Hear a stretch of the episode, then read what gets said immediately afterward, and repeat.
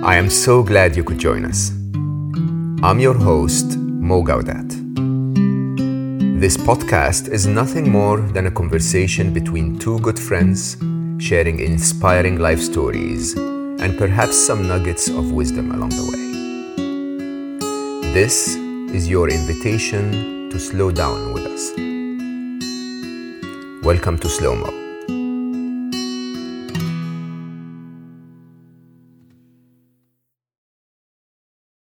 So um, I sat here in this studio around nine nine months ago, September 2021.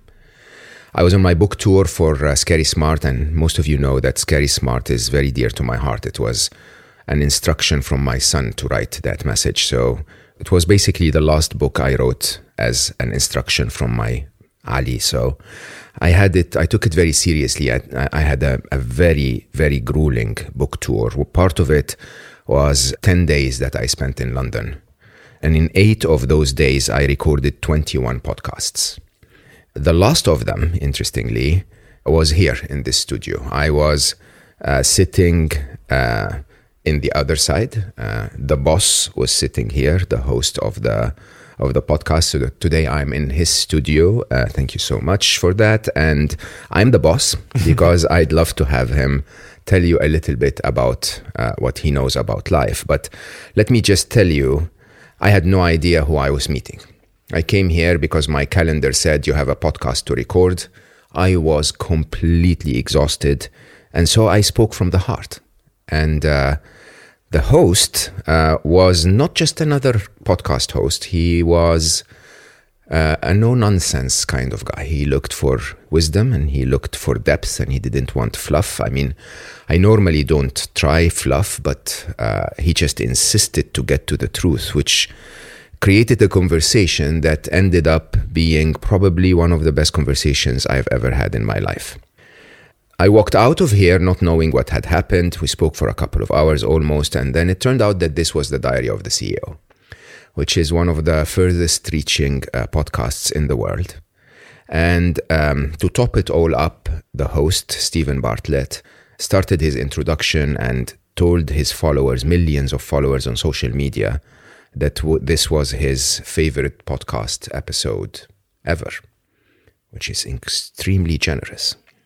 And uh, as a result, we ended up reaching millions and millions. And just the messages kept coming in. I watched your conversation with Steven and it changed my life and that point and this point. And interestingly, Steven insisted that we don't talk about uh, Scary Smart until the very end. But hey, I was sitting there saying, fine, you know, it's my last podcast. So we're fine. And we spoke about life and love and happiness. And it was an amazing conversation. If you haven't heard it, you absolutely have to hear it. I then went out and did my homework. Finally, I should have done it before, but I did my homework finally and got introduced to who Steven really is. Steven is a college dropout, but he started Social Chain when he was 21, which made him, by age 26, I think, one of the richest men in the UK under 30. It was one of the most impactful, influential social media companies in uh, history, uh, valued at $600 million. And uh, he turned out to be one of the dragons on Dragon Den, uh, the BBC show, which um, I wasn't aware of. But when people started to tell me, they always say he's their favorite dragon. He turned out to be an author of this, which I will say openly, without hesitation, is my absolute second best book in history.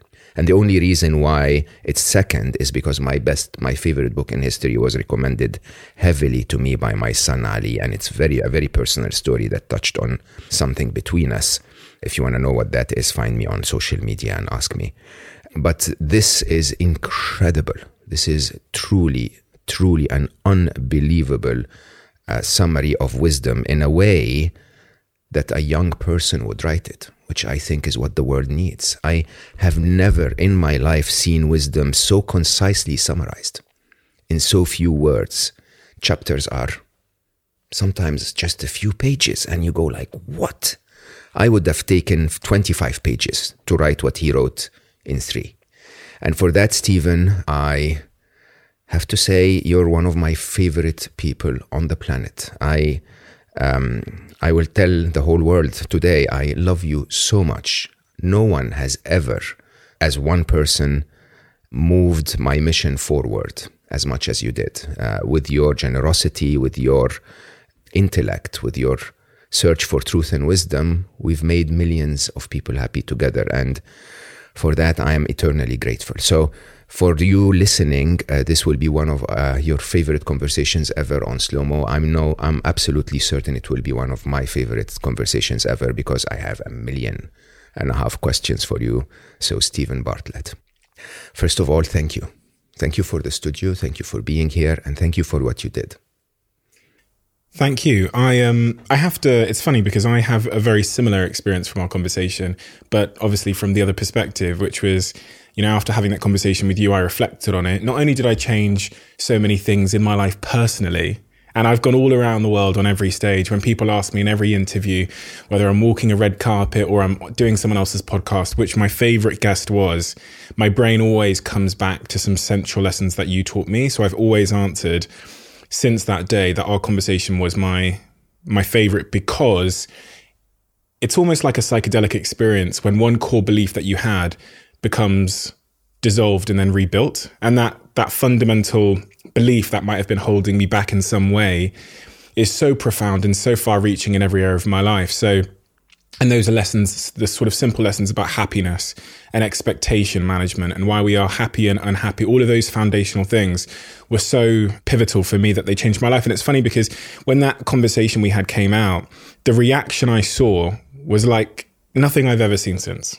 From grown men who are big celebrities telling me that they were crying in the gym to 16 year old girls on the other side of the world telling me that it had liberated them from something that had been holding them back. And I'd just never seen that before.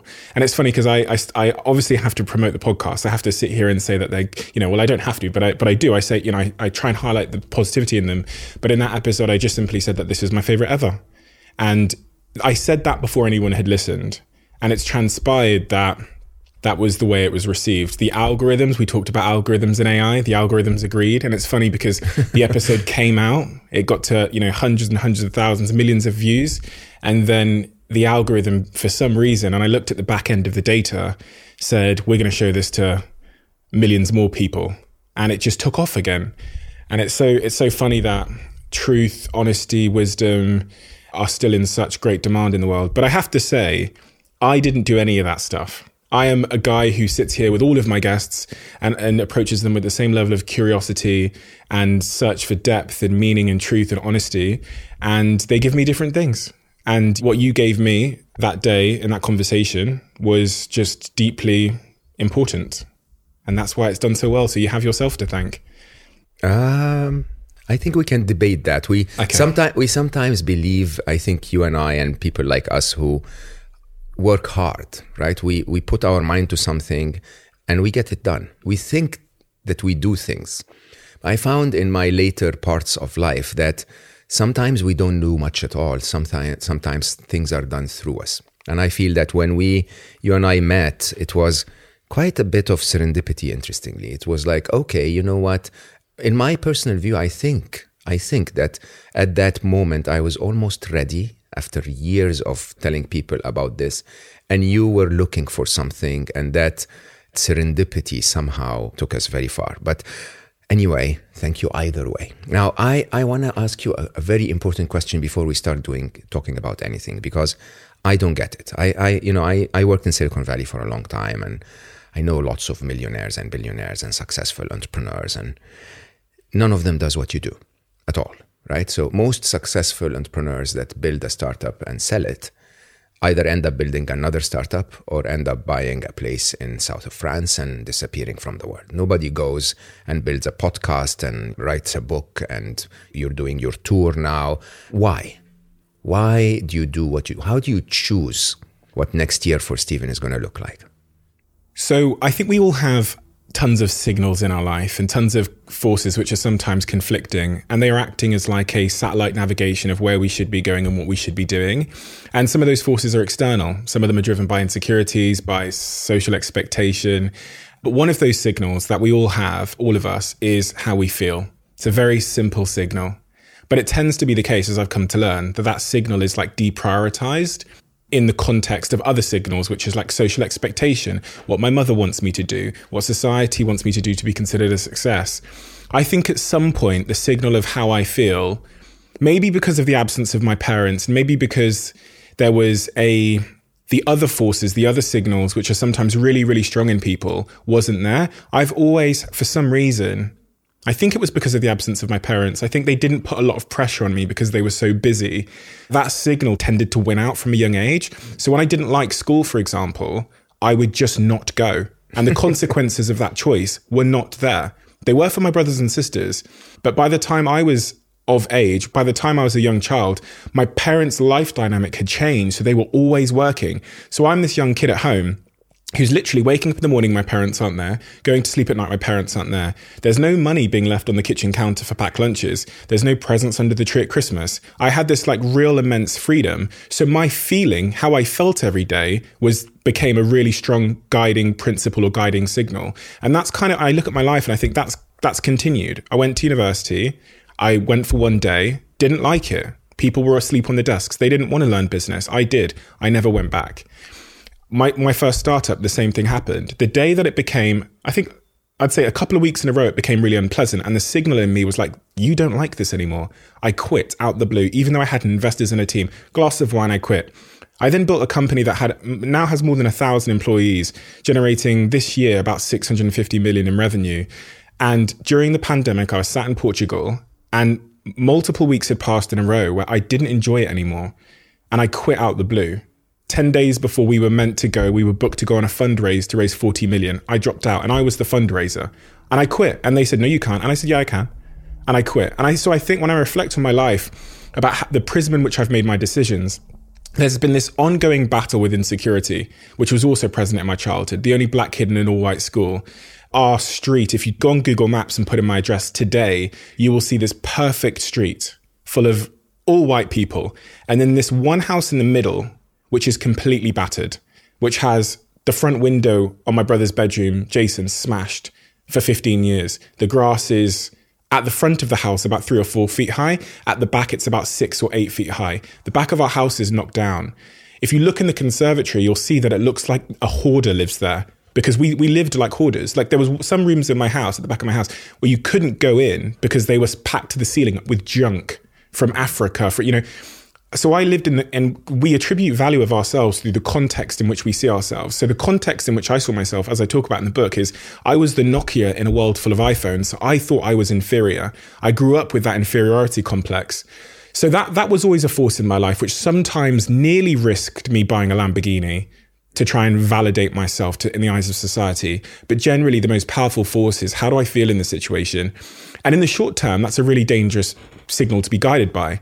It seems. But in it the does. long term, being guided by how you feel is, I think, the path to fulfillment and outsized success.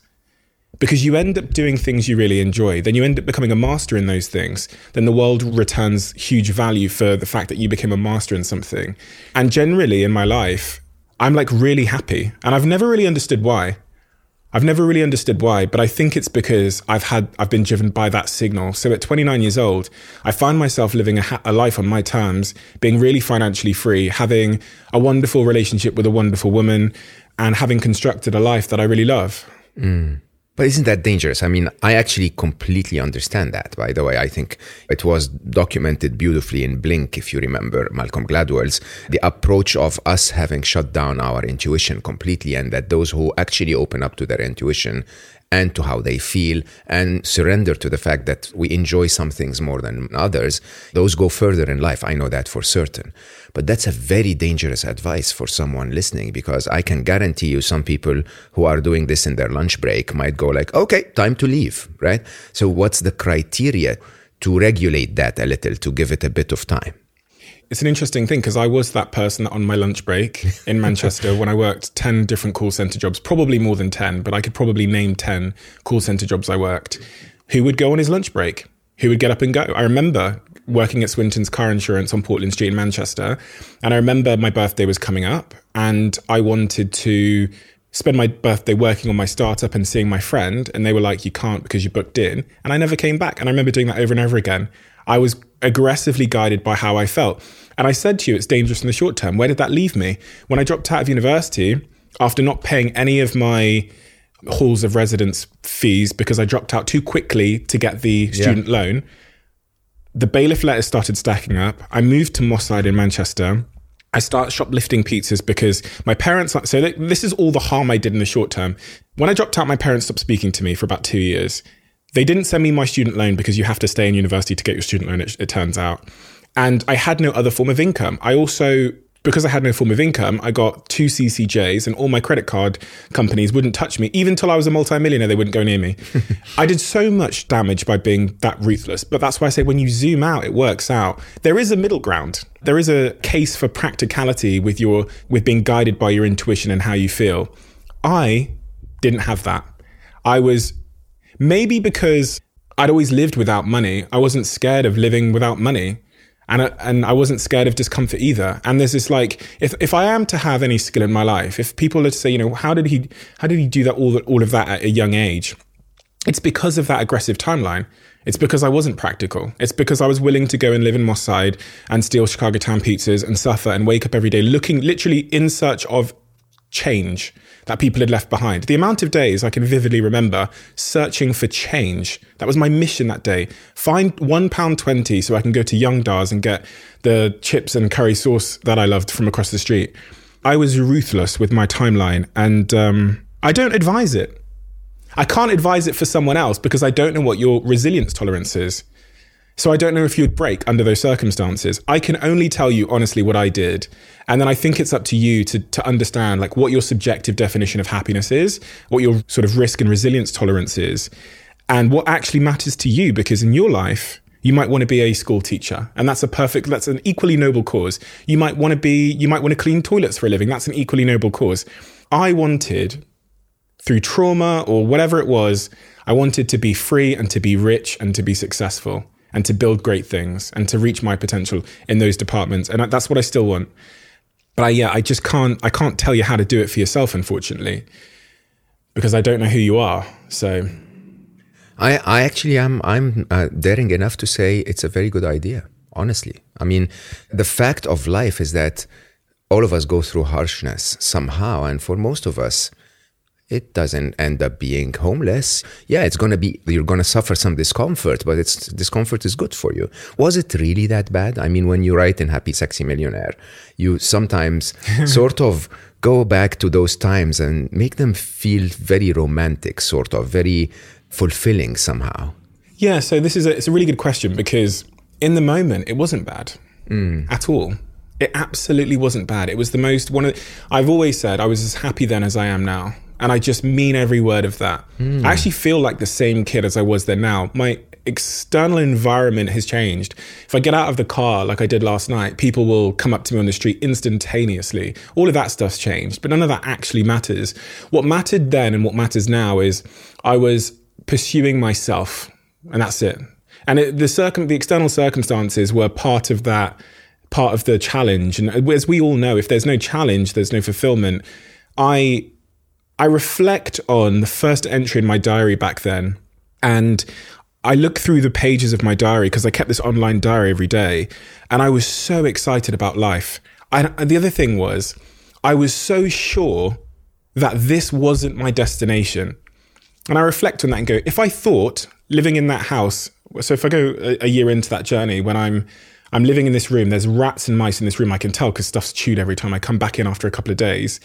There's no bedding on this bed, this single bed in this corner. And the landlord is moving me from one property to the next whenever he rents out the property. So I never knew I was going to live next. But I was taking photos of my environment and my situation as if to document it for a future movie. Mm. And, and I, you see that in my diary, in the first, in the, one of the first pages of my diary, which I've shown on stage many times. I write in the diary, which is a total lie. I write that a, a production company have asked me to record this journey because they are going to make something like a film or something about it one day. Mm-hmm. No one had asked me that. I just didn't know how to write in my diary that that's why I was doing it. So I lied to my own diary. But in that, you find something. In that lesson, you find why AI made it out and why it felt like fun was because it was, in my perception, it was a stepping stone to where I was going.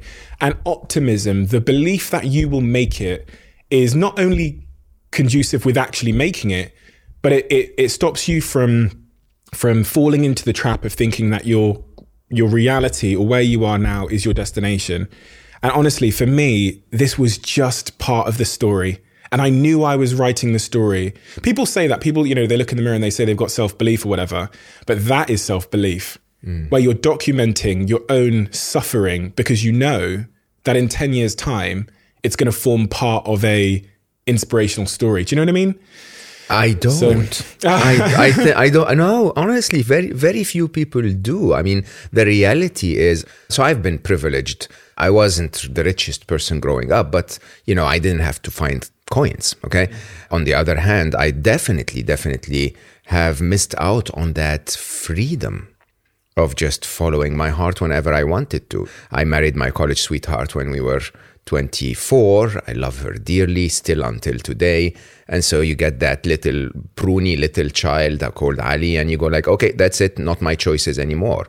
But I tell you, in my in my older age now, I'm exactly where you are. It's like if my heart feels something, then there is a message there. There needs to be something that's understood there.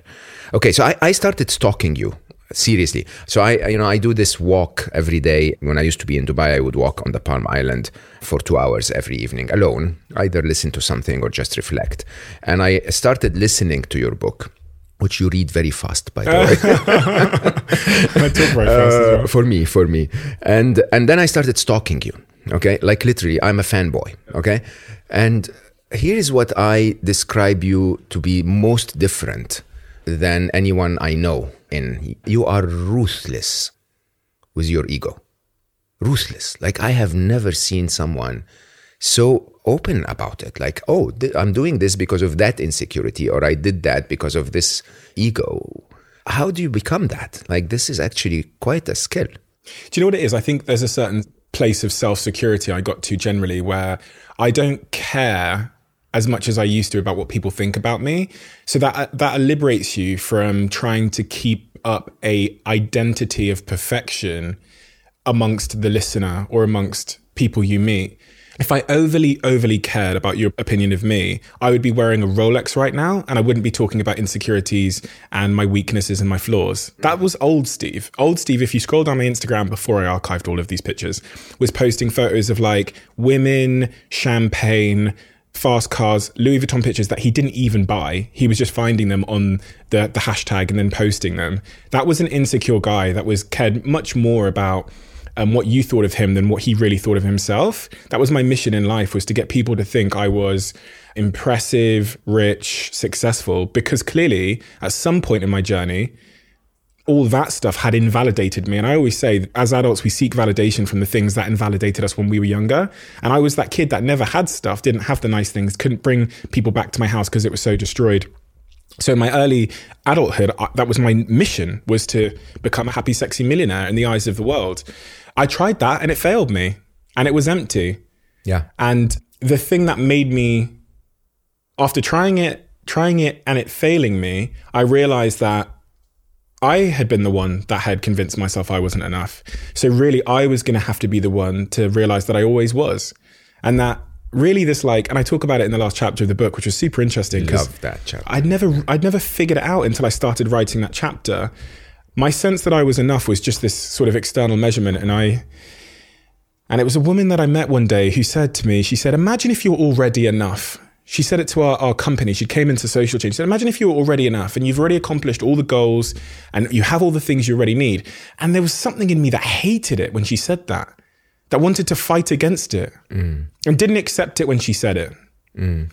But the feeling of terror that my mind gave me when I heard her say, I'm already enough, I found really curious. Why am I scared that I might be enough?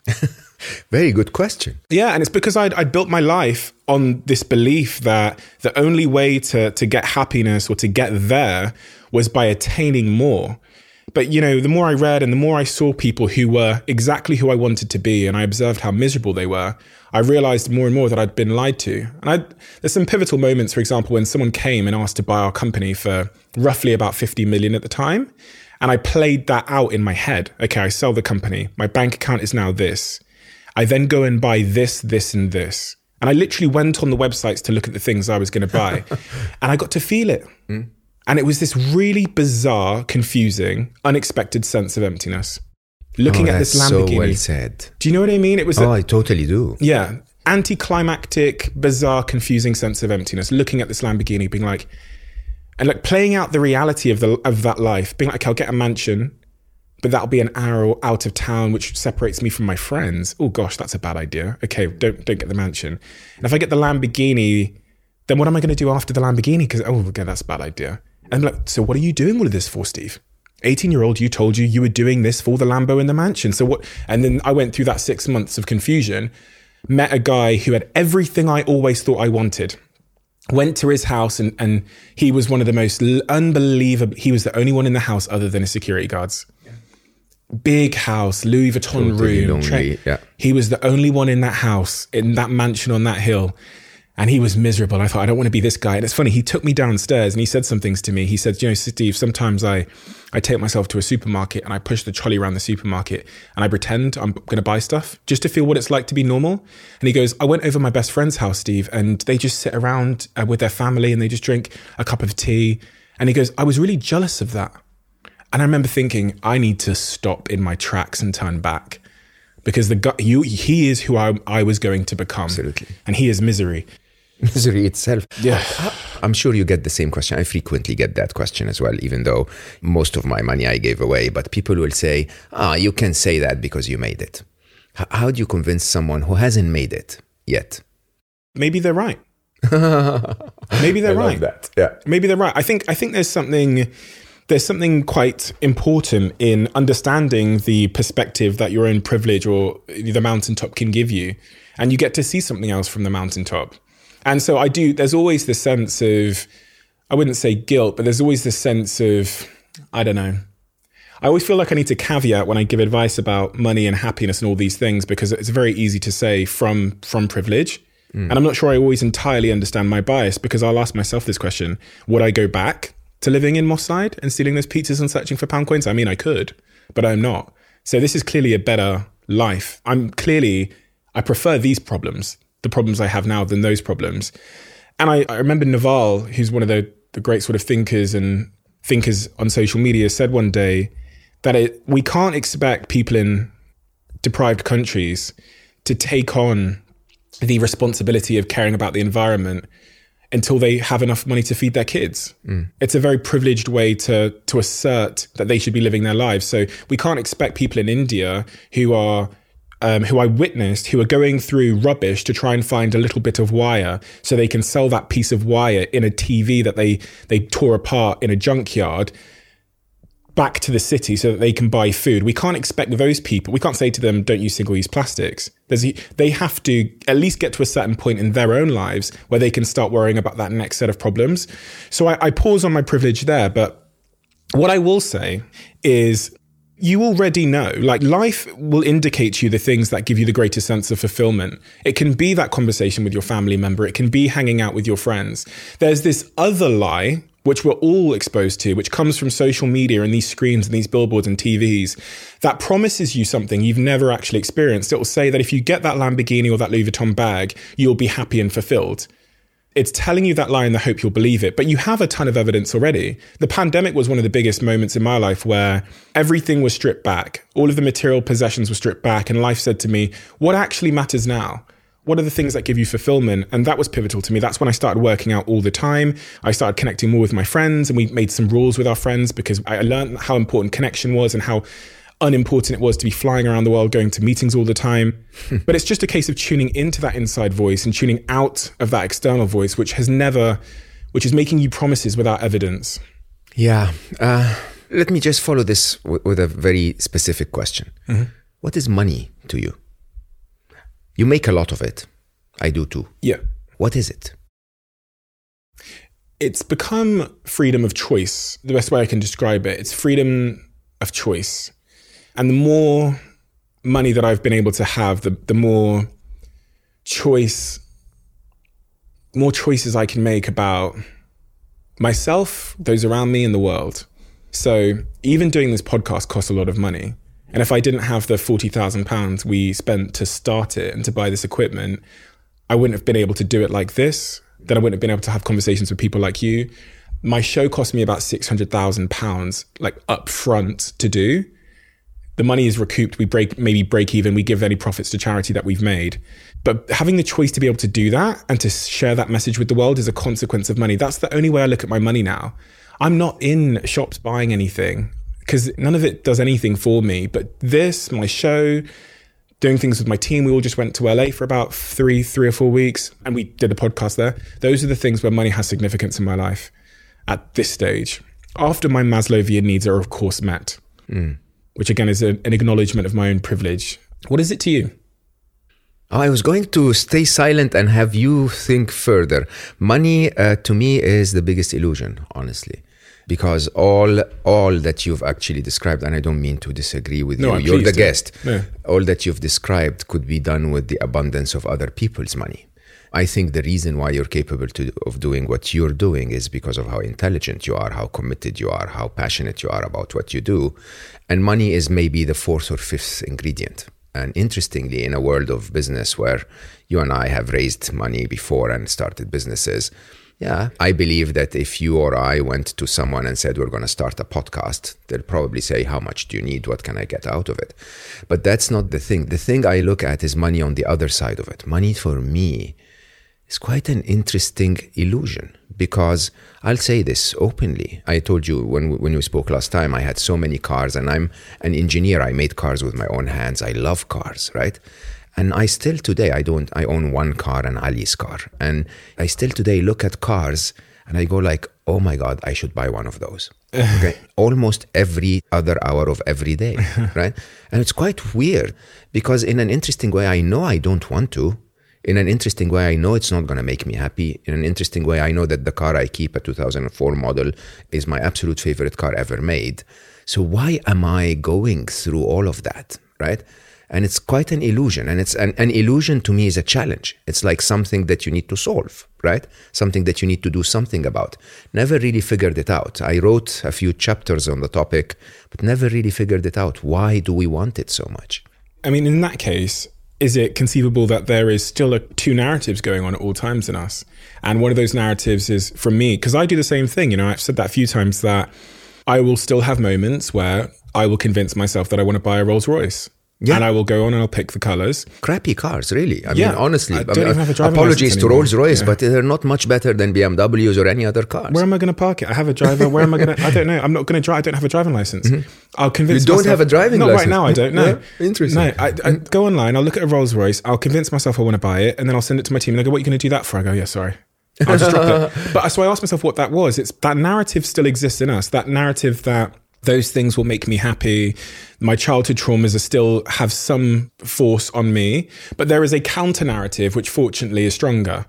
And it's just a scales. And all of our people think that once they realize something, they attain a piece of wisdom from listening to us talking, it will kill the other narrative. No, it's just like scales. It just adds a little bit more force to one side of it. So there's always going to be an ongoing battle. I think that's important because if you don't realize that your belief system is a contradiction and that there are always usually two forces in every belief you have, then you can be surprised. Mm. So I'm well aware that all of my insecurities, as they relate to my relationships, my money habits, and other parts of my psychology and insecurities, are still there. I only hope that there is something stronger. And that awareness allows me to win that battle even more because I go, ah, I know what that is. Mm. Usually, the moments when I want to buy a Rolls Royce, I can kind of analyze the emotions around that moment and find what the trigger was that made me feel like I wanted to go buy something to show off. What would be a typical trigger? Might go on Instagram and see someone else has it and be like, oh gosh, I need to make sure the world knows I'm richer than them. you know what I mean? It might be that kind of thing. And then yeah. you go, well, that's ridiculous. And fortunately, that, that force in me is so unbelievably weak these days that when you look at my life and my decisions, they are usually in line with my values and what I actually care about. but it doesn't it doesn't stop the voice. And I actually don't care about that. I'm not trying to get to a point where I don't have any counter voices or counter narratives, or I'm completely ridden of triggers and trauma. I, it's, it's okay. So that is why I absolutely loved this book. Okay, because most most authors, most celebrities, most successful people will make it look like they're larger than life. Yeah. Okay. My message to the world openly is we're all full of holes. You know, you know we're we're completely. Most of us are completely messed up and lost. Right. That life is so complex at multiple layers that yes, you ascend and you go to a certain point, and then you go like, okay, okay, I figured something out that I didn't know when I was twenty but I still have so much more to figure out. And most people looking from the outside in, they go like, oh no, you know, Steven has it perfect. You know, everything. He's always so well dressed. He's, you know, fit and athletic. He speaks so well. He's successful, rich and famous. But it seems to me that you're in, you're going through that constant search. You're like constantly looking at you and saying, no, more work to go, more things to improve. A hundred percent. I mean, in every aspect of everything I do, I'm so far from anything that would resemble even great. I think. So I was going to say perfect, but I'm I'm a million miles from that. And perfect is completely unattainable. But I'm I'm not even close to great on most things that I want to be great at. And it's this ongoing battle of like, do my best today, analyze why I fell short of my best, try and do my best tomorrow. And this podcast has been a really unbelievable aid in that because I get to meet people like you and they get to add a little bit more belief and evidence to one side of that scale. Mm. And hopefully, if I can even make a marginal gain on those things I care about, which could be how I treat people, how I approach my work, how I approach my relationships, how I approach my fitness and my health, if I can even make a 1% marginal gain from a conversation I have, then that for me is success because success to me in those situations is progress. Mm. And that's all I care about. I think there's something really liberating and wonderful and anxiety dissolving about just saying to yourself every day, today I'm going to try and be my best. Mm. And at the end of the day, I don't metaphorically mean at the end of the day, but just at the end of the day, leave that day, whatever happened in that day, if you fell short of it, it's gone now. You, you have no control over those decisions you made, but you wake up the next day and go, I'm going to try again and be my best. I genuinely think that for me is the cause of my success is this general unattachment I have to the future and the past. Just this real, like, I want to do the best I can in this conversation with you.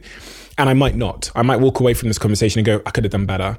But I don't care. It's gone now. I will try and then make the next thing I do the best. And I don't wallow in regret or distress about the mistakes I made or whatever. And that was the same with my business. You know, in business, and when the thing that stops people starting in business or pursuing their passions or their goals is this belief, this like they're imprisoned by this false sense of a need for perfection. Like I need to have all the information, a mentor, the funding, and the perfect timing. None of these things exist. Mm. The perfect timing is the biggest illusion of them all, right? So because there's never will be a perfect time, so you have to pick an imperfect time, and then that that cripples them into procrastination, where they make no decision. For Steve Bartlett, 18 years old, who knew nothing, including what the word entrepreneur was, there was a challenge I wanted to solve in the world, and I opened up my computer opened up PowerPoint and started trying to design a website on PowerPoint just by using the little boxes and circles they give you. Mm. And I did that for months. And then, okay, someone said, You need, I'm going to need money because I'm going to need someone to build this. I went on Google every day and just tried my best to find an investor, send email, send LinkedIn message. A very, very simple way to approach life. If you approach it as, I need to climb Mount Everest, procrastination. You'll never do it. You'll be plagued by fear and evidence of your own inadequacy. If you think, I just need to move this pebble today, and then I'll wake up tomorrow and move one more pebble, and then I'll do one more step, things become a much more attainable. And, and that's what I, I think my mind has always defaulted to, which is the way to climb Everest is just one small step at a time, and sometimes one imperfect step at a time. Mm. And sometimes you may even step down a little bit. Oh, you might and, fall back down, and that's yeah. okay. That's yeah. life. You might go yeah. the wrong way, mm. and you might have to turn around. But um, that for me is is central to. I see it so much in people, and it's actually watching the reason why people don't chase their goals and their dreams that made me realize that in me, which was I, I've never seemed to care so much other than about like what can I do today and how can I do it at my best. Mm.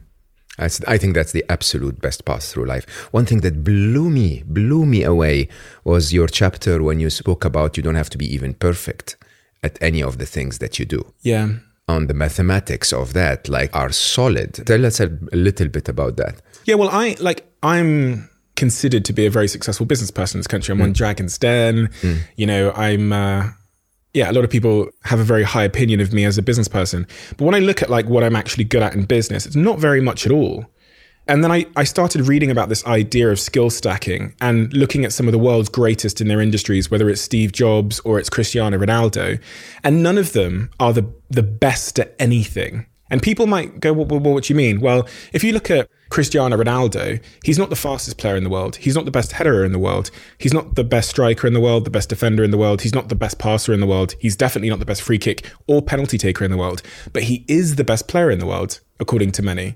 And so how is that possible? And it's it's kind of like a mathematical equation that if you are if you're in the top 10% at six things in a village of a million people, mathematically, you're actually the best in the village at those things combined. And the thing that really makes people genius in the world is when they have complementary and unique skills in their industry.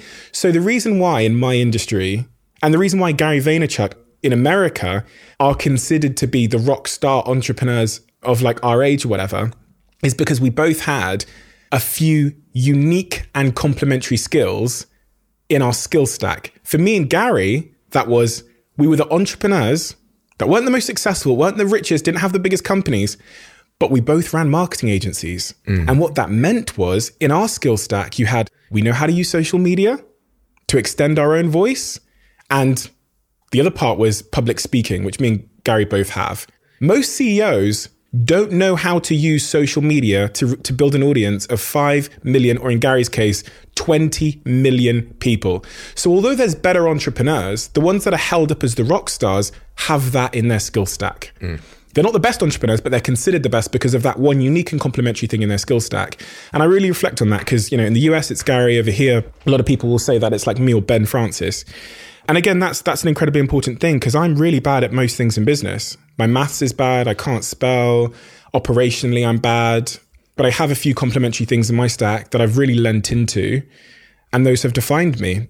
Speaking, sales, psychology. Yeah, it's all I've needed. It's a humble view, but it's also a very confident view. It's quite an interesting way of looking at it. I have to admit, with my career, and I've worked and met with some of the most interesting, successful people on the planet, yeah, the ones that were highly specialized and very good at one thing were almost the worst. I mean, they were very good at that mm. one thing, but they really, really never could manage to manage the ever changing life. And I think that's a very comforting message to, to a lot of people. It's you don't have to be number one at six things to be number one at all of them. You just have to be, you know, good enough at six things to be number one at all of them. I think that's a really, really interesting way. I'd lean into the thing that makes you unique as well. You know, like I, I worked in Silicon Valley for a long time, and the greatest entrepreneurs and most successful people in Silicon Valley aren't the ones that can code. They are the ones that can code and then have the unique and unexpected skill of also being able to galvanize teams and speak publicly. So not only can they build great things and explain the technology, they have this really unexpected thing that you don't expect to see from people who sit behind computers writing lines of code, which is they can inspire people. Hmm. That's in many cases what Steve Jobs was. He wasn't the best technically at all. That's what Steve Wozniak was there for. But what he had was he had in his skill stack vision, which he lent into, and he had art, which was again who that what, yeah. what entrepreneur does a typography class? Yeah. And you know, as I've been told by people that worked with him, he was the worst people manager. I got told I by know that for sure. yeah, they, they put him in his own build. I got told he got put in his own building, and only people that could tolerate him could work in that building because he was so unbelievably bad at people management. Yeah. So yeah, Yeah, it's quite interesting actually that in my vision or my understanding, I never worked with, with Steve directly, but I worked with many, many people that did. He basically was so good at some things that compensated for how bad he was as a, and he spoke about that even uh, you know later in his life and about the idea of he could have done things easier if you want. So we're now talking about my we're going to be recording my next book uh, about my next book uh, that little voice in your head. So this is the publication week. And i call my brain becky as almost everyone knows me and becky now as a pair. You call it the ceo i find that a very very very interesting uh, terminology and you call it the lazy ceo yeah. but you seem you seem to be quite a brainiac like you really depend on that brain to make a lot of analysis and a lot of choices What's that relationship like? Yeah, you know, I've, I've had Professor Steve Peters on this podcast, and he talked to me about the chimp. Uh-huh. And I think that's really what I was describing. It's the part of your brain that makes quick decisions based on very little evidence, but is doing it ultimately because its job is survival, yeah. as opposed to thriving. It wants you to survive. And you have to understand when that lazy CEO or that chimp in your brain is making those decisions in the modern world because in the modern world most of the things we face aren't a risk to our to our lives but but that part of our brain that helped us get here and that prolonged the lives of our ancestors long enough so that they could have kids and they could have kids and then they could have me is still at work every single day. And it's still trying to understand threats, risks, and um, and how to stay connected to my tribe to help me to reproduce myself. And it has all of these mechanisms it uses, and some of them are we talk about fight or flight, but things like rejection, even rejection is quite clearly a signal that the lazy CEO in my mind is using to tell me that I'm, I'm at risk of being ostracized from my tribe. And if that happened back in the day, your brain would fall into this state of psychological withdrawal, you'd fall into isolation, you'd live longer. They call it self preservation. And eventually, my chance of death would be really high. So, rejection is this tool to tell me to change my behavior to get back to my tribe. And it's the same as what I talked about earlier when I said about. I thought I was inferior because of the context I saw myself in. The lazy CEO in your brain will see three TVs on a shelf in an electronics store, and it will assume that the cheap one is not good and the expensive one is too fancy, and it will pick the middle one. And it's using context to attribute value. Same with menus on restaurants. They've done these tests a million times. If you put a really expensive steak, a Wagyu, A5, whatever, then you put a medium one, and then you put a bottom steak, no one picks the bottom one. Nobody picks the top one. They don't want to pick the top one. Yeah. They pick the middle one. That changes when you remove either the bottom one or the top one. Mm. So that the CEO in your brain is is making these um, snap decisions based on context to help you to survive, and that can be a a curse in the modern world when our context is so big. Mm. Our context is billions of people and th- thousands of signals every second of every day. So you have to be aware of it and how it's making its decisions. Which takes me to the most confusing part about you because you're very a very serious marketeer. You know what you're doing. You're a social media sensation, and yet you're reasonably no, actually quite genuine, which in an interesting way got me to sit down and consider. I mean, I have an issue with social media, and it's it's clear because I, you know, I don't invest much in it. I feel it's a little bit fake, and like you rightly said, you know, I'm one of those CEOs, if you want, that are not really using that skill in their skill stack. Okay. And the reason I say that to myself is like, yeah, it's not real. You know, I prefer to be in person in front of people and so on and so forth. But the truth is, I'm lying to myself. I should probably put a lot more effort in my social media and do it better. You, on the other hand, are quite you. Like, you know, people who know you like I do personally will say, yeah, that's actually him. No fake stuff, no exaggerated anything, no pictures, filters, or whatever. Is that possible at all in the world we live in today to actually be genuine and reach millions at the same time? Yeah, I mean, so you said earlier, you said um, I should probably be doing more social media. The question my brain asked is why? Why do you feel that you should be doing more? Well, I uh, the way um, my mathematical brain looks at it is simple. It's basically if you write a good message that can change the life of hundred thousand people in a book, it might change the life of a million people in a reel, right? And I don't think it's a secret. My ego goes like, no, but reels are for kids. I need to be with the people that will focus, right? Mm. The truth is that's not true at all. Reels are actually very effective if you do them effectively. If I stand in front of a camera and dance, uh, you know, and point at things, I'm sure that reel won't go far anyway. But, but you know, it's not what I stand for. But if I have a good message that's on a reel, I think it will actually make a big difference to the world. Yeah. So you feel like you should be using social media because you've got this mission which you feel could be extended by the use of this tool. And that's really like my view of social media now in my life. It's why you don't see me posting luxuries or holiday pictures or anything like mm. that or what I've the steak I've eaten or you know the wonderful parts of my life because social media for me is just a tool which is now solely focused on this mission that I have. Which is what? It's a good question. I think my mission is a very selfish one, but it helps So I guess it's not selfish because a pillar, you know, the whole ikigai thing. The Japanese talk about finding something that remunerates you sufficiently, that you're good at, that can serve others, and that you kind of enjoy. I think that's part of the, the little quad. That's where I find myself. Is mm. the thing that I found most fulfilling in my life was producing content, doing my podcasts, doing my shows, and those kinds of things. That was just again going back to the feeling.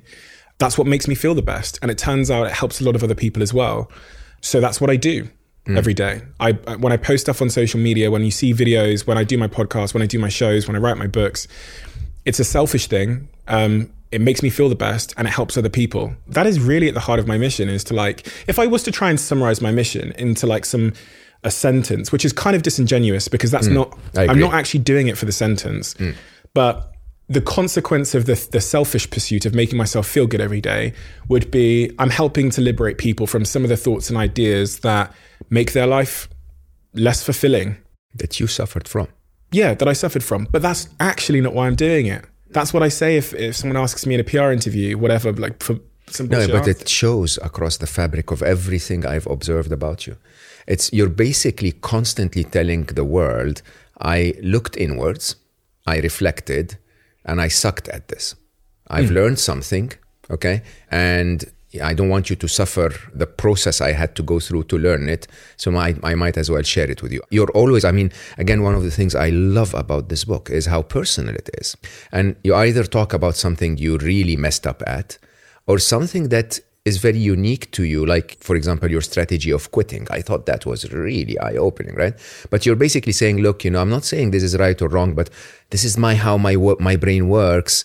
Maybe you can use it too okay? It's, Yeah, I just when you were saying that, I realized something, which is I'm like of all the people I know, if one of my friends or someone around me, or even when I get these DMs, if someone has a challenge in their life or something that they're stuck on, like I was talking about my security guard and his relationships, or mm. my hairdresser and his relationships, or even like with my assistant Sophie, I, I just want to want to solve it. solve it. I know. To my detriment. I know that feeling. To, to, to my detriment. Like It's a beautiful just- thing. I honestly sat here for I think somewhere between two and three hours talking to my security guard about his life. yeah. Like, and I don't know what that is in me because it's not always a good thing. Because central to that pursuit of trying to solve it for someone else is this really difficult thing, which is thinking you know what's best for them, mm.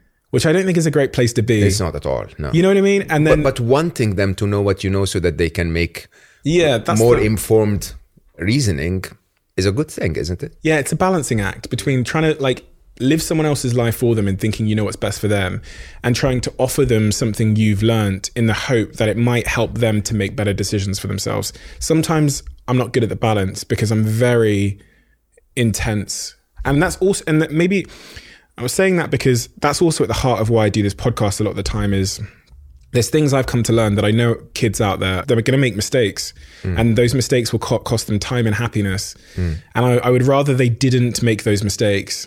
I'd rather they take it from me. So, yeah, I guess that's a bit of a motivator in my life too. Yeah.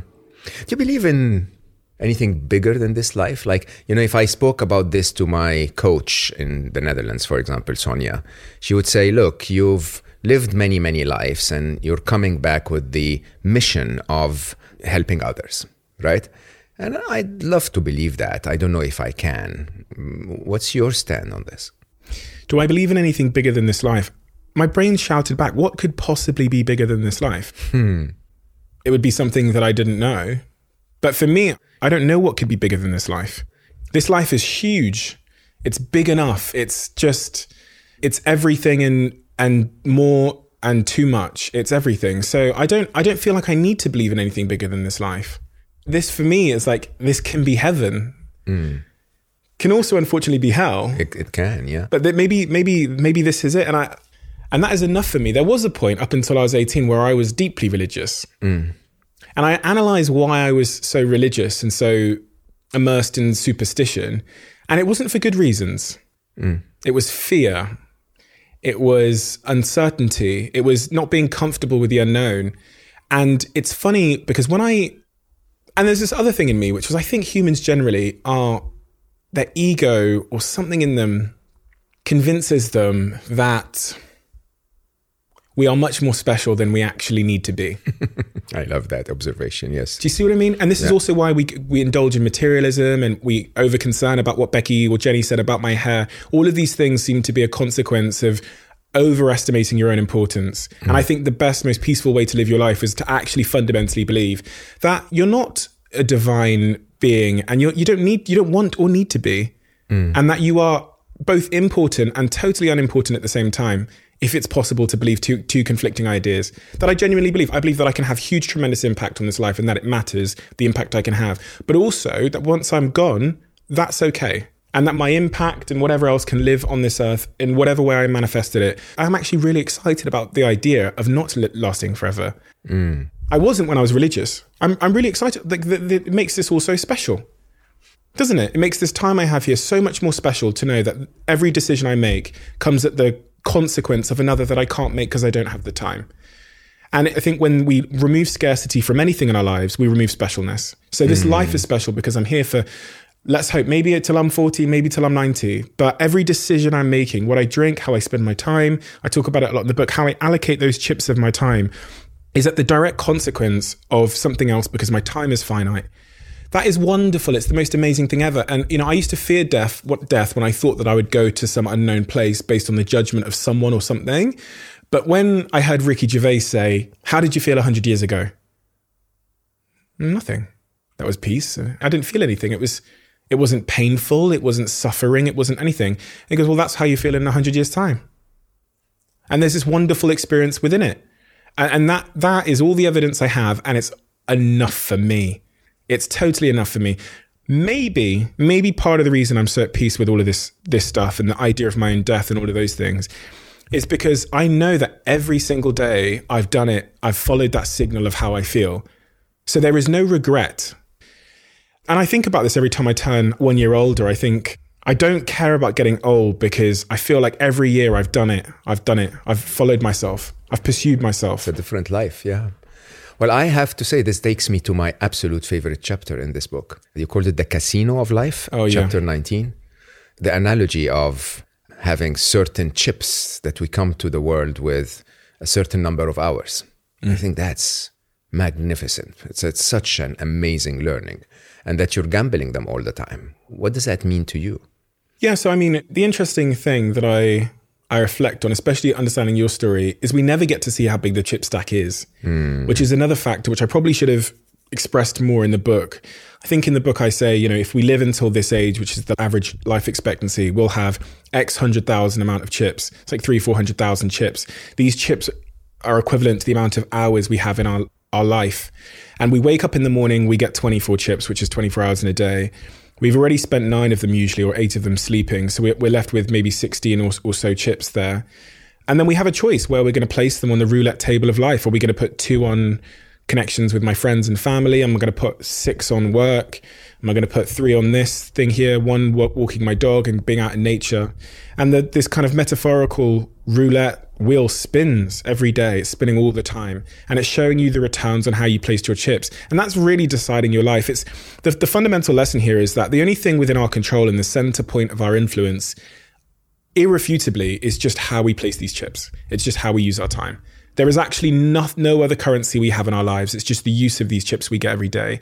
So when I when I look at my schedule or my calendar, I'm getting it more and more these days when there's more demands for my chips is to be unbelievably focused and value orientated in the placement of your chips. That means that when you look at all the things you said you'd do because you want to please someone but you don't really want to do and you understand the return on that on that bet isn't going to be fulfilling or enriching, you have to be a better better at saying no and better at defending your boundaries. I actually went through my calendar yesterday and I did this exercise where I relook at how I've said I'll use my time and I just go down there and I just click no on everything on Google Calendar. Mm. No, no, no, no.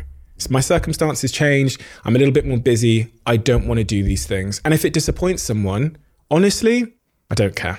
Mm. Because I am the guardian of my happiness. I am the, the my number one priority every single day isn't others it goes back to the old analogy of the oxygen masks on the plane. My number one priority every day is myself.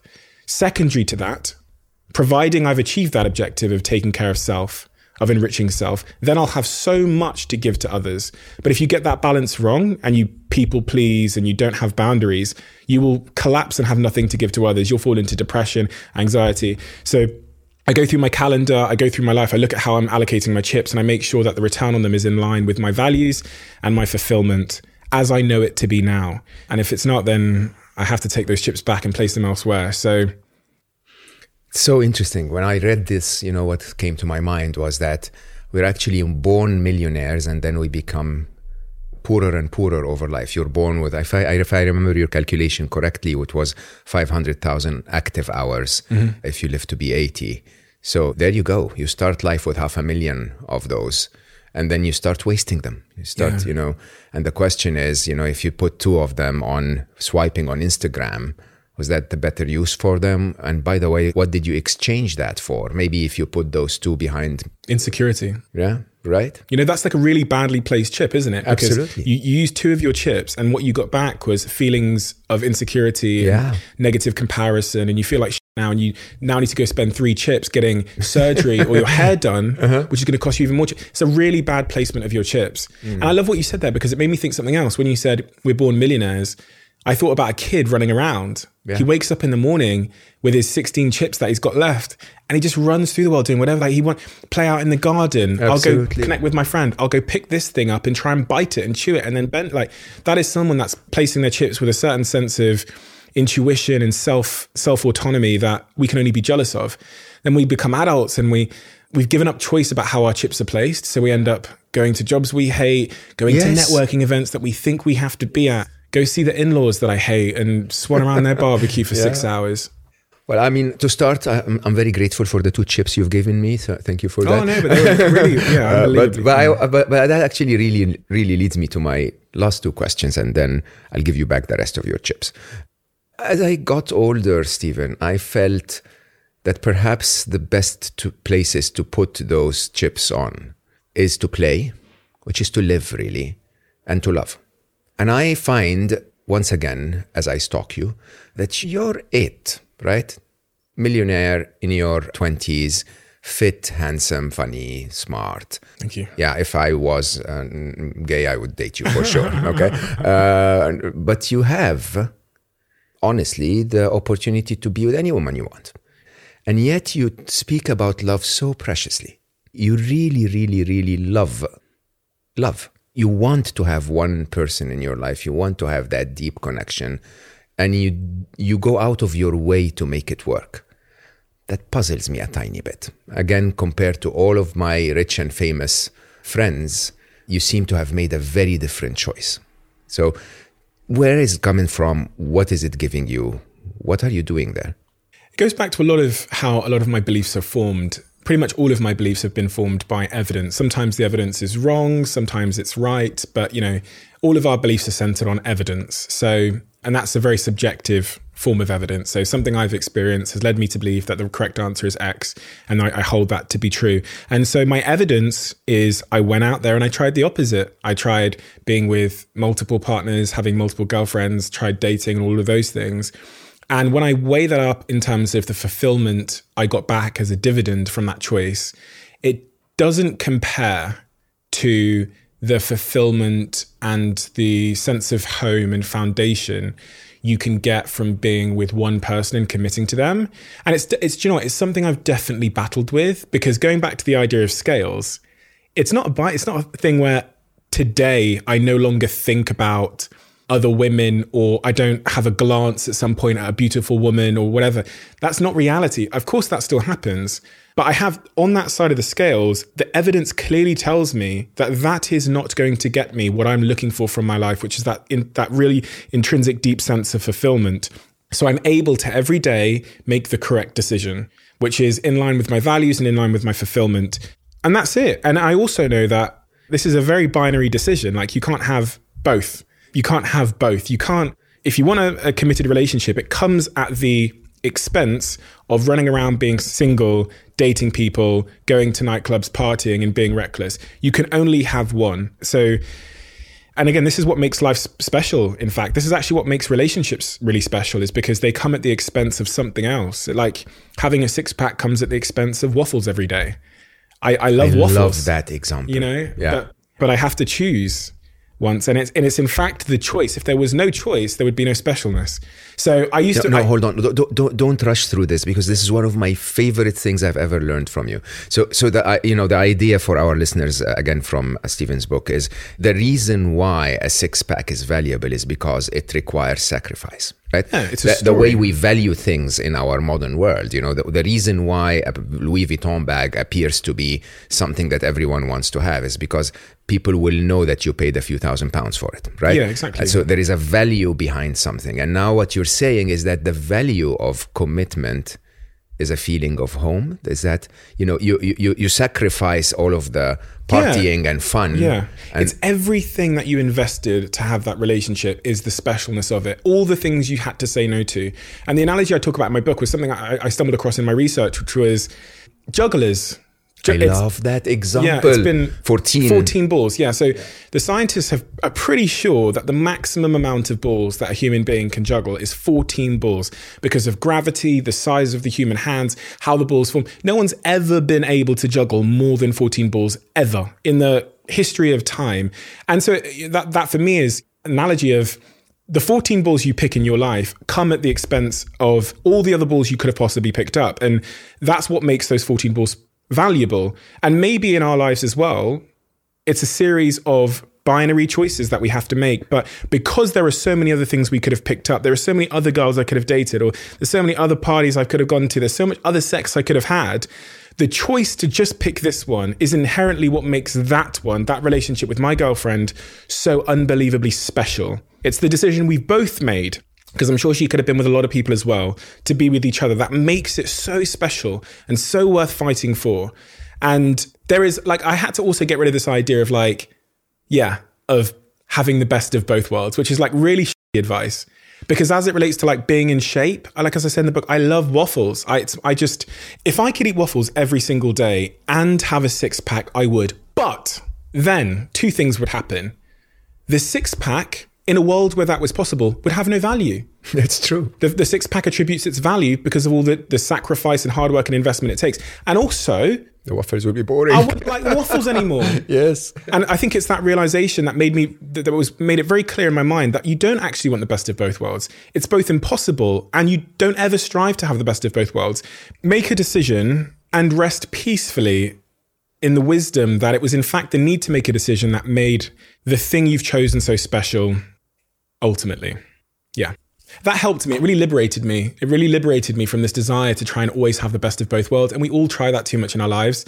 And we end up, as I said, you you hurt both. So, and I was never that guy. I was always the guy that wanted the best of both worlds. Yeah, and in that, that this case, it would mean having a girlfriend and cheating, hmm. but you just can't. You'll have neither. Hmm. So that honestly has really deeply helped me. I'll send her this clip because uh, I, think, I think it's really important that she knows how lucky she is. I'm lucky. I'm more lucky than she is. Oh come sure. on! He's uh, he's improving the clip even further. It's like this is the best. The oh my god, the best love story ever. I want to ask then and close this our conversation with this. What if my choice is to play? I've been seriously, seriously. So my, one of my of the largest areas of contemplation in my life is my work on the idea of being half monk. Yeah. Uh, so half half of my life is not in the modern world, engaged in you know what. Even if even though what I do is wonderful and it's helping so many people, but really is more in reflection and fun and play and so and so on and service. By the way, and a big part. I mean, I had the the joy of spending an hour and a half with His Holiness the Dalai Lama, and I say that with the utmost respect. He's a kid. Like he's such so playful, so cheerful, so fun to be around, even though he's a prominent leader, right? And I think that is quite eye opening. I think we fail to play somehow. As you and I rush from place to place and do so many things and record and write and achieve and speak. What's that in your life? What do you mean by play? Do you mean, please be specific about like, because I want to make sure that I'm answering this question properly. Playing is exactly what you mentioned about that child, which is allocating 17 of your chips to something that has no return expected at all. Flowing with the game, being competitive, being silly.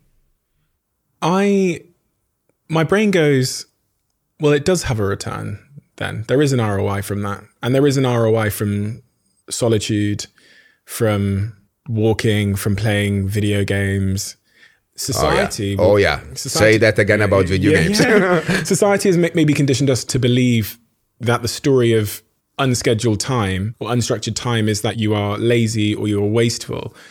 But I don't believe that's true. I think that's a consequence of a society that rewards productivity mm-hmm. and like busyness for the sake of busyness and total optimization of every minute of every day.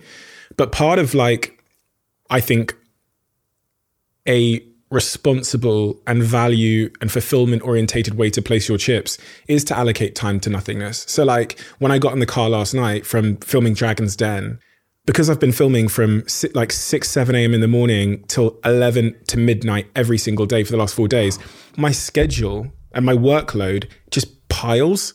I'm in the middle of this huge fundraise for a company we have in San Francisco. Flight Story and my other company is, is making some really significant moves. Then I've got all my other podcasts, all these other obligations. My team want me for a lot of things that I have to answer. My decision in that moment was to get in the car. I have a four hour drive. I looked at my laptop And then and I looked at my no. desk and I was I was gonna just I, I genuinely I remember the moment, Steve, you've got so much work that you have to do. So much work that you have to do. But you don't feel like doing any of it. Because you've you've been working for three days in a row. So I turned on the PlayStation 5 and I just played online played FIFA. I've not done that in, a, in months. But again, it was listening to my body and my body wanted to just play FIFA and it wanted to lie down and relax. So I'm so good and so aggressive with that, with just saying, I'm going to do either play PlayStation or do nothing for this day, for these five hours, for this time. You can't measure the return in terms of revenue or productivity, but I believe in it because it's what my body wanted to do. And that is the greatest signal and measurement of how, you know, the allocation of my chips. So this is funny because this kind of, it debunks the narrative of people like me that we are just like this obsessively hardworking group of people. No, like I listen to my body. I listen to my body above all else. My team will know that. If I don't want to do something, I'll just say I don't want to do it. Mm. I'll cancel something with 10 minutes to go. I'll say, I know I'm not doing Oh it man, away. you're so tough to manage. Like what's going on? But but this is not a sprint here. Mm-hmm. This is life. So I have to go for potentially 50 years. And like I do not buy into the idea that I'm just busy this week and I just need to get past this week or I'm that's what people tell themselves. I'm just it, this is just a very busy week, the busy month. No, no, you have to find a sustainable way to exist and to to thrive. Mm. So when I look at sustainability, that means that I'm going to have to be as diligent with time off and nothingness and just I'll lay here and play, learn how to DJ or do whatever I want and also with my work commitments. Mm. I think I get that balance fairly well to be honest. And I know it's frustrating to people that work with me because sometimes I can be a bottleneck for them. But honestly, if I don't do it, the long-term adverse consequence You're gonna be a is bit- I will be depressed. I will be an asshole. I will be lost. I won't have, you know, you won't want that person. yeah, So yeah, yeah. You call it going back to human. Is that how you called it? yeah, the journey back to human. the journey back Yeah. to human. Yeah, which I think was the most beautiful part of what you speak about, which is the idea of I need more than all the modern world is telling me. Yeah, it was this realization I had in my life that all of the cures that we seem to be prescribing to people to help them overcome their modern disorders, mental health disorders, or struggles actually seem to be, in a sentence, just be a bit more human. And what do I mean by human? Just reflect on what we were 10,000 years ago when we lived in small tribes with a very small context. We lived in nature. If we wanted to eat, we had to do exercise we we exercised naturally because it was the only way to move around. Mm. We had we ate things that grew in the ground and ran on legs. We drank a lot of water instead of sugar. So when I think, and we had a lot of time um, of stillness and in nature. If you look at the, the how people lived in those days, it's everything we prescribe to help cure ourselves today. So I think at some point in our technological and industrial revolution, we took a wrong turning and we started to prioritize the wrong thing. And it's funny, meditation, eat better, exercise more, connect with your friends, even things like buying a pet. These are all things that are just inherently human. So it's funny because it's quite a controversial idea that we can cure most of the pain in our lives just by being a little bit more human. And um, and again, I, I love that because it's not complex. It's not something you have to be prescribed by a doctor. It's not some seventeen tricks and tips to overcome your anxiety. it's just it's just a case of being who you're actually designed psychologically to be. And so, yeah, like that's always the answer for me. When I'm feeling you're getting those signals, some of those signals are anxiety or, you know, you might get depressive symptoms or other feelings of emptiness.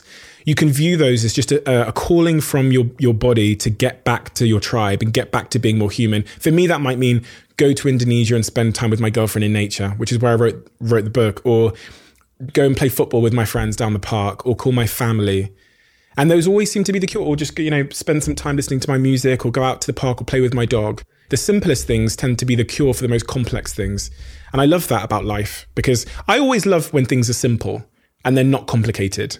And I think most of life is simple and not complicated, but we complicate it in an attempt to either sell people things because no one's going to buy something if it's just that simple, or because we assume a complex problem must have a complex solution, which again is tends to not be the case. And I have this like deep belief that we're not b- born broken. Not at all. We live in a society which is potentially broken. And is telling us to live in a way that is that would make us feel broken. But I but I really believe it's the same with my dog. You know, thousands of years of evolution and my ancestors one by one have been sculpted by evolution and natural selection and the, the, the conditions of what it is to be human to, to be here. I have full faith that I have everything I need in within me to be happy and fulfilled. So it's just about tuning into that and listening intently to the signals of my body when they speak to me and believing in them.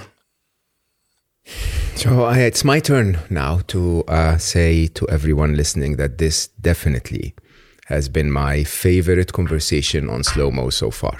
Oh, you're so kind. I struggle because I don't have many people to teach me. And this young, wise sage over there just constantly teaches me. It's just an incredible experience to be in your presence, Steven. I think it's uh, it's a joy. It's uh, an honor to be a good friend, and I think your reflection on yourself is definitely working for quite a few of us. And your way of summing things up, man, summing them up in the real format, I find that quite amazing. Uh, for all of you listening, I uh, hope you enjoyed this. I know I don't think you could have enjoyed this as much as I did. I'm fanboying here and, you know, sitting with someone I really admire. Truly, truly a pleasure for me. I hope you enjoyed it too. If you have, tell others about it because I think it's definitely a conversation uh, worth spreading.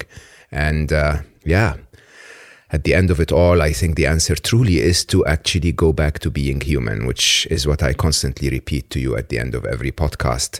Regardless of how busy you are today, there's always a tiny bit of time to slow down. I love you all for listening. I love you, Steven, for coming on board. And I will see you next time.